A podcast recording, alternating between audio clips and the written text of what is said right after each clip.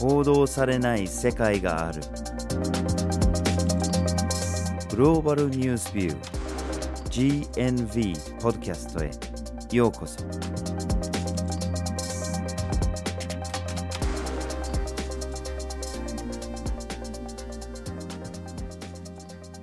バージル・ホーキンスです。岩根あずさです。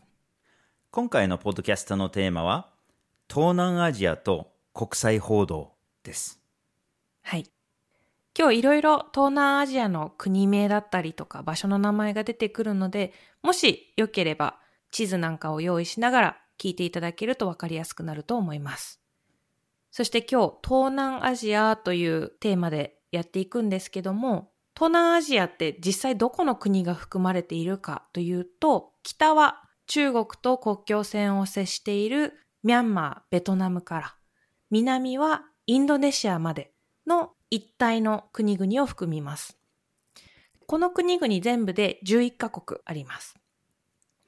で、やはり東南アジアといえば、今、経済成長がものすごい速さで進んでいるということもありますけども、一方で格差の問題だったりとか、紛争といった問題も起こっています。また、日本からの旅行者だけでなくて、産業だったり、いろんな側面で日本ともかなり深い関係を築いている国々です。はい。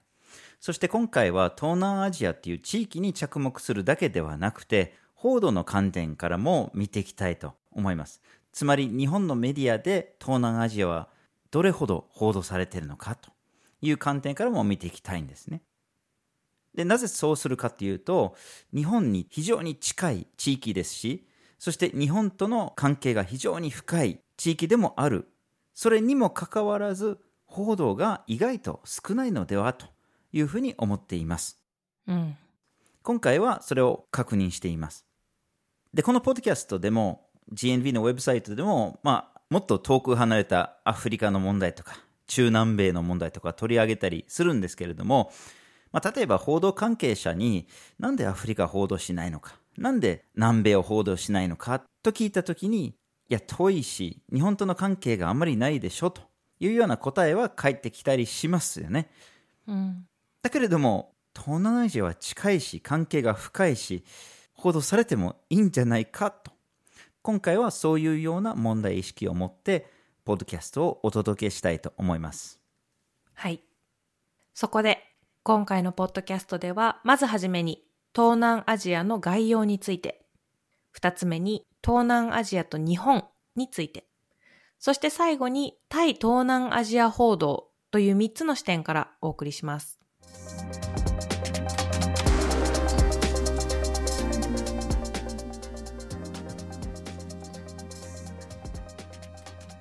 ではまずはじめに東南アジアの概要について話をしましょはい。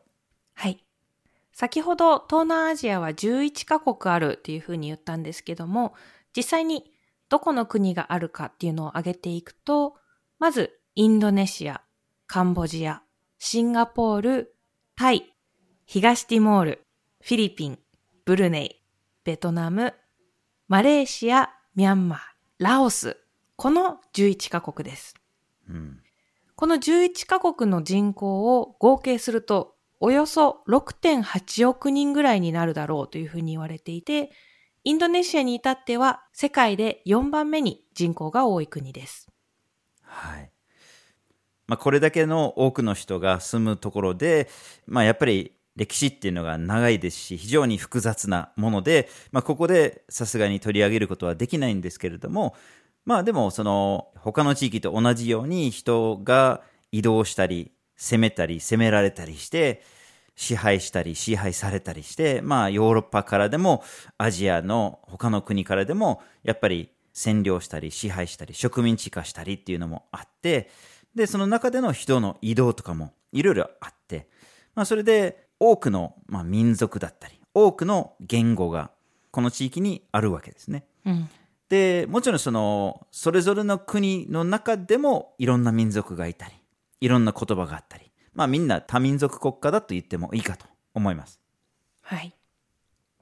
また地域的にもかなり重要な位置にあるというふうに言うこともできます。うんこのインド洋と太平洋をつなげるかなり広い地域ですし、この地域っていうのがやはりアジアの物流においても非常に重要な位置なんですよね。そのためアジアにおける物流のハブなんていうふうに言われることもある場所です。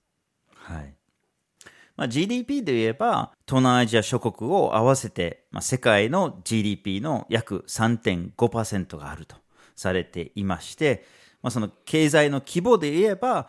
インドネシアが一番大きくて、世界16位。その次がタイで26位。で、フィリピン32位と。まあ、そういうような経済の規模になっているわけですね。ただ、冒頭にも言いましたように、まあ、格差も大きな問題がありまして、まあ、各国の中での格差っていうのももちろん問題ですけれども、経済成長のプロセスで結構ギャップが発生したりしてるっていうのもありますよね。特に東チモールが、まあ、最もその貧困の度合いがひどくて、まあ、他の国々との差がやっぱり激しいところがありますね。うん今少し経済成長という話が出たんですけども、やはり東南アジアっていうのがここ数十年の間での経済成長が目覚ましい地域だというふうに言われています。でその背景にはどういったことが起こってきているのかというと、まずは外資系企業による投資だったり、それ以外にも観光資源を用いて経済成長を遂げている国もあります。また先ほど物流のハブになっているという話があったんですけども、それだけじゃなくて製造業だったりとか資源の輸出なんかも行われています。また東南アジアの中でも経済的、政治的な連携を強化してきた歴史があって、例えば東南アジア諸国連合 ASEAN っていう組織を作っていまして、また東南アジア以外の周辺国、まあ、日本だったり、アメリカだったり、中国だったりと、そういうような大国とも連携を作ってたりしてるって、そういうような動きも見られています。で、その地域の中での、例えば経済的な協力を強化するために、自由貿易地域っていうのは1993年から作っているっていうところもあって、やっぱりその地域の中での経済の活性化を目指してきてますね。うん。経済成長のスピードなんかがすごく注目される一方で、民主主義っていうのがまだまだ整っていない国々もあるという指摘もあります。うん、エコノミストというイギリスの経済雑誌が出している民主主義の指標においては、ミャンマー、カンボジア、ベトナム、ラオスの国々が民主主義指標の中で最低レベルというふうにされている民主主義から一番遠い権威主義体制にあるというふうにも言われています。そうですよね。ミャンマークーデター発生したばっかりですしね。うん。また、民主主義だけの問題じゃなくて、平和的な問題もいろいろ抱えていまして、まあ、武力紛争が残念ながら、まあ、いくつか抱えてますね、東南アジアは。まあ、ミャンマーだけでも複数の紛争を抱えていまして、このクーデターの問題の他にですけれども、北部とか東部とかの少数民族による反乱が長年起こっていまして、政府軍と戦ってきたっていう経緯もありますし、もうちょっと近年で見れば、えー、ロヒンギャ問題なんかもあって、たくさんの難民が隣のバングラデシュに逃れているというような状況がありますね。うん、また歴史的に見れば、例えばタイの南部でも紛争を抱えてたっていう経緯もありますし、フィリピンもミンダナオ島を中心に紛争がずっと続いてきてたっていうのもありますし、あとインドネシアで言えば、北部の方のアチェのところにも、十数年前までは紛争が続いてたっていうところもありましたし、現在も西パプアの独立運動があったりとか、そういうような紛争もあります。うん、なので、和平の観点からもいろんな課題もあります。はい。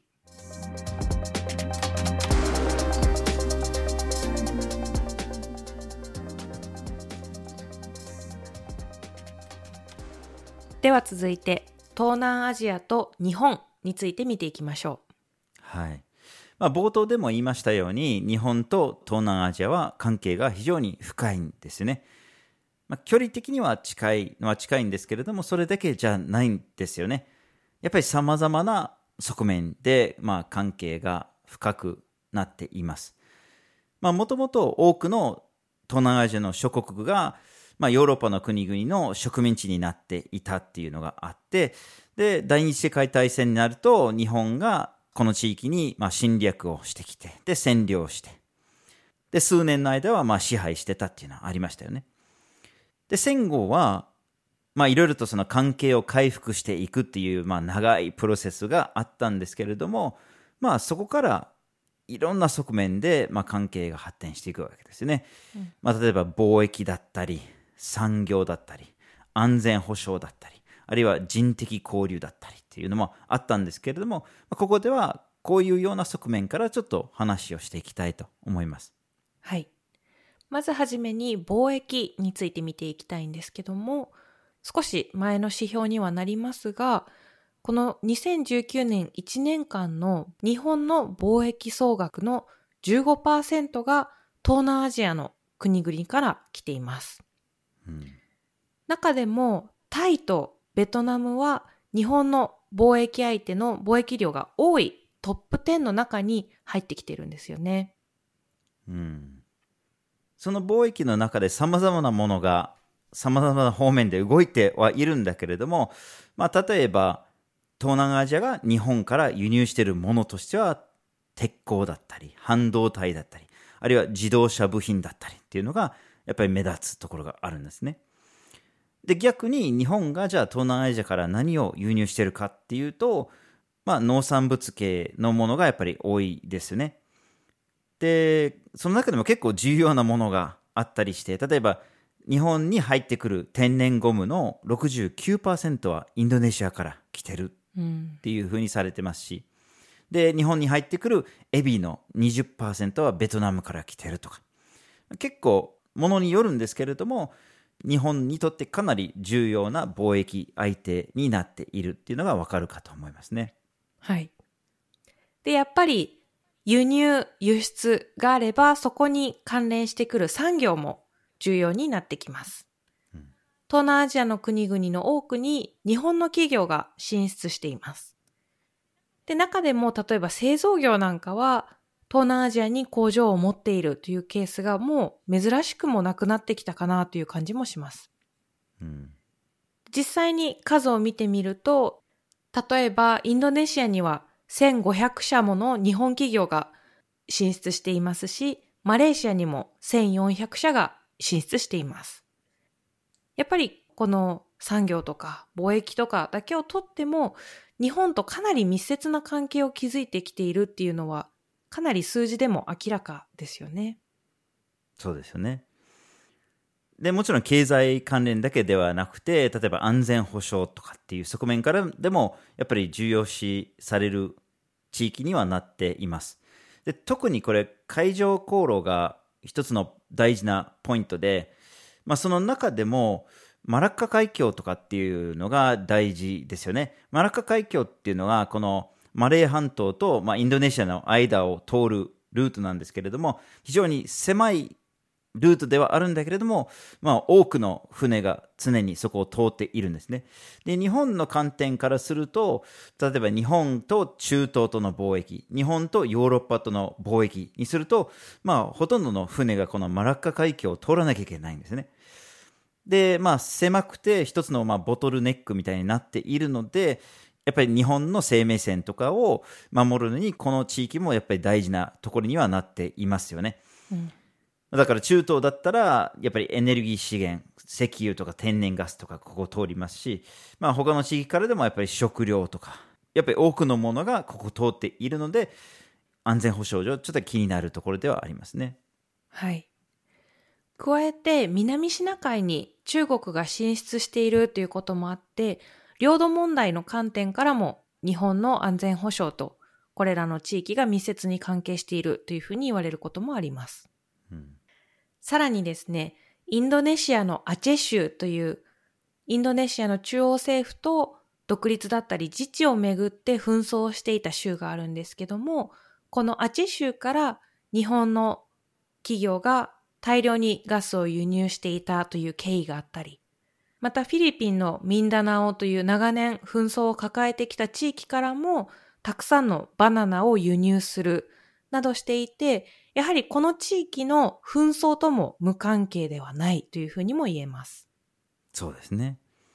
まあ、あとは人的交流ですね。これもやっぱり関係が非常に深い分野でもありますね。まあ、それが観光だったり、あるいはビジネスだったり、あるいは労働とか、こういうような側面から、やっぱり東南アジアと日本との間にたくさんの人が行ったり来たりしてるっていうのが明らかですよね。うん。例えばその日本に訪れる人たちの、まあ、総人数から見ると東南アジアから来てる人たちがその全体の12%を占めてるっていうデータもありますしで逆に日本から出る人たちの行き先で言えば東南アジアっていうのはもっと重要で、まあ、27%も占めてるというふうにされてますね。はい。また日本の中に暮らしている人というふうに着目しても、やはりこの人の行き来の中で東南アジアと日本の関係が深いということがわかります。うん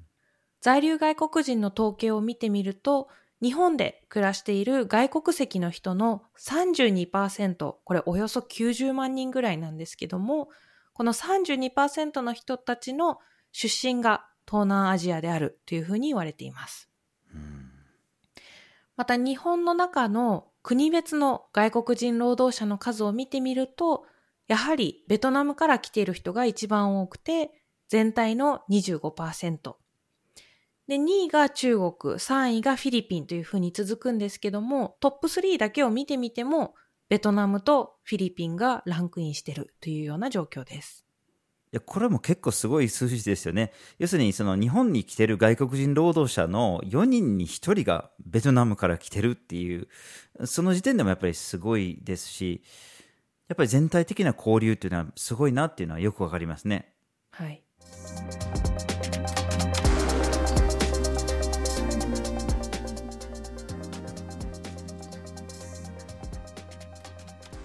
では最後に、対東南アジア報道を見ていきましょうはい。まあこれまでの話で、この地域っていうのがやっぱり世界においてそこそこの規模が、その人口においても経済規模においてもそこそこ大きい地域であって、しかも日本と関係が非常に深いっていうこともよく分かったかと思うんですけれども、日本の報道機関が世界を見るときに、やっぱり日本にとって重要な地域を、日本にとって重要な国に着目するっていう、まあ、傾向は見られるわけなので、まあ、それなら東南アジアだって国際報道の中で割と重要視されているんじゃないかなとも思いたいんですけれども実際はどうなのかちょっと測ってみましたう。はい。で2019年分の読売新聞1年分の国際報道の中での東南アジアに関する報道を測ってみましたその結果、2019年1年間で東南アジアに関連する記事というのが488記事あるということが分かりました。うんこれが大体国際報道全体の4%ぐらいに当たります。少ないですねそうなんですよね。488っていう記事、記事数だけを聞くと、お、ちょっと多そうかなっていうふうにも思うんですけども、実際に全体の母数と比較してみると、すごく少ないんですよね。しかもこれ東南アジアなので、11カ国うん合わせた数で488っていうところもポイントかなというふうに思います。うんさらに、東南アジアとどこかの国がセットになって語られていることというのが非常に多いことも分かりました。うん例えば、東南アジアと中国とか、東南アジアとアメリカ、東南アジアと日本みたいな感じで、東南アジアだけに着目した記事っていうのが全体の半分以下の184記事ということも分かりました。うんやっぱり他のもっと報道される国とつながってるから報道されるっていうケースが多いっていう印象ですよね。うん。しかしなぜこれほど報道量が少ないんでしょうか多分まず2つの理由は考えられるかなというふうに思うんですけれども一つはこれまでのポッドキャストでも何回も言ってきているようにやっぱり低所得国っていうのが報道あんまりされないんですよね。メディアの中での低所得国に対する関心っていうのがやっぱりあんまりないんですよね。うん。で、東南アジアっていうのは経済成長っていうのがやっぱり進んでるっていうのもありますし、極めて貧しい国っていうわけでは全然ないんですけれども、まあ言ってみればその発展の途上にある国が多いっちゃ多いんですけれども、ただまあ、欧米諸国ほどでは全然ないんですよね。まあ、格差もありますし、貧困も結構ありますし、まあ、そこまでじゃないですし、またその過去に遡ってもやっぱり貧しい背景があるので、やっぱり歴史的にも関心が薄いっていうふうに言えるかなというふうに思いますね。はい。二つ目の理由として挙げられるのが、報道機関が日本にとって直接何らかの関わりがあるものだったりとか、わかりやすいものに飛びつきやすいという傾向があることです。うん。中でも、まあ、アジア周辺の報道っていうのを見てみると、わかりやすい脅威だったりとか、日本に直接関係のある脅威みたいなフレーミングをして、本当に脅威かどうかというところまでは考察されないまま、例えば北朝鮮、中国、ロシアなんかを取り扱うというケースが非常に多く見られます。うん。その一方で、直接的に関係が深い、地理的にも近い東南アジアというのが顧みられていないのではないかというふうに考えられます。うん。そうですね。じゃあ今度その数少ない東南アジアに関する報道の中でどこが注目されているのかっていうのもちょっとだけ見ていきたいと思います。あ割と想像通りかなっていうふうに思うんですけれども、まあ、大きい国が注目されるという状況ですね。つまりタイとかインドネシア、ベトナム、フィリピン、まあ、あるいはミャンマーとかっていう国々に対する報道がまあ比較的に多くてでそれ以外の国がまあほとんど報道されていない状況ですね、うん。まあ、特にラオスとかブルネイとか東チモールっていうのはこれほとんど報道されていないんですねもう1年間とっても1記事とか2記事とか、まあ、東チモールに関しては報道は一度もなかったという状況だったんですね1年間でうん。じゃあ報道で何が注目されていたのかっていうのを見てみると、例えば ASEAN の会合であったりとか、対インドネシアの選挙、ロヒンギャ難民の問題、さらには日本企業に関連するような話っていうのは比較的報道されて、この488記事の中でも取り扱われることが多かったトピックの一つです。はいまあ、一方でほとんど注目されなかった比較的に重要な問題あるいは出来事がありましたね、まあ、例えば2019年にはフィリピンのミンダナオ島での和平に向けた動きがいろいろあったんですけれどもやっぱり記事数で見ると非常に少なかったっていうのはありましたねうん。それと、まあ、このポッドキャストでも過去に取り上げたんですけれども、マレーシアの大きな汚職スキャンダルっていうのはありましたね。結構世界を巻き込むような規模が桁外れくらいのスキャンダル。その、レオナルド・デカプリオとかを巻き込むようなスキャンダルあったんですけれども、うん。2019年にそのスキャンダルに関与されてたとされた元首相が、まあ、起訴されていてでその初公判とかはあったんですけれどもそれもほとんど報道されないままで。また2019年にインドネシアですっごい火事があったんですね。で火事だけじゃなくてその火事からものすごい煙がその地域中に広がってしまってものすごい大気汚染につながったんですね。でこれは焼き畑農業が一つの大きな原因になってますねうん。ただこれ、伝統的にされてきた焼き畑農業というよりかは、こう輸出向けに作られているパームオイルを生産するための焼き畑農業なんかもその原因の一つになっていて、パームオイルを輸入して、まあ、スナック菓子だったりとか、石鹸だったりとか、いろんなことに使っている日本も、この大気汚染とか火事には無関係ではないっていうふうにも言えます。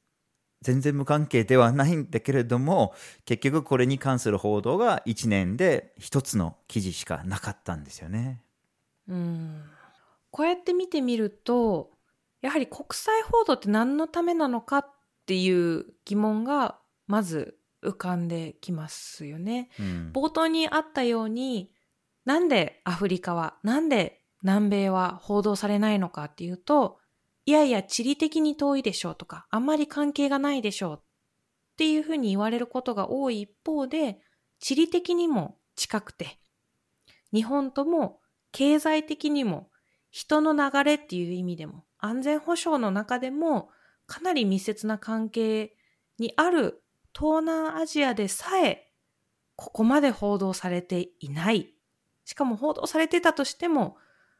その包括的に見るっていう視点とはまだまだ遠いところにあるのかなって思うと、本当にこのままで大丈夫なのかな？もう心配になってくるレベルですよね。うん、やっぱりその視野があんまりでも狭すぎますよね。でこれがやっぱり東南アジアのためにも、まあ、世界のためにもそしてましてや日本のためにもなってないような報道ですよね。もう本当にじゃあ北朝鮮からミサイルが飛んできそうこれは全力で報道しなきゃいけないそれはもちろん分かるんだけれども世界はそう単純なところじゃないですしその脅威だってさまざまな形で見られますしまあ、そのマラッカ海峡とかっていうのもそうですし、その貿易ルートとか、さまざまな問題がいろいろと複雑に絡み合っていて、どれが一つ崩れても、日本だって結構困るわけですよね。うん。で、またその、インドネシアの火事もそうなんだけれども、世界がつながっていると、やっぱり日本も東南アジアも抱えている問題っていうのがつながっているし、まあ、その共に抱えている問題の解決のためにもやっぱりそれなりの情報っていうのはやっぱり必要だっていうのはありますし、まあ、さらに脅威とか問題とかだけじゃなくてこの近くにある関係の深い地域のことをあんまり知らないといろんなチャンスだって逃しますよね。うん。まあ、ビジネスにおいても安全保障においても人的交流においても、まあ、なのでこの東南アジアに対する報道の不思議なところっていうのが近いのに関係が深いのにメディアの関心が低いっていうところですよねうん。でメディアの関心がないとどうしてもその読者視聴者の関心も湧かないっていうこの問題がありますのでやっぱり報道の中での改善に欠けるしかないかなというふうに思ったりしますね。はい。今回のポッドキャストは東南アジアと国際報道というテーマでお送りしました。まずはじめに東南アジアの概要について、二つ目に東南アジアと日本について、そして最後に対東南アジア報道という三つの視点からお送りしました。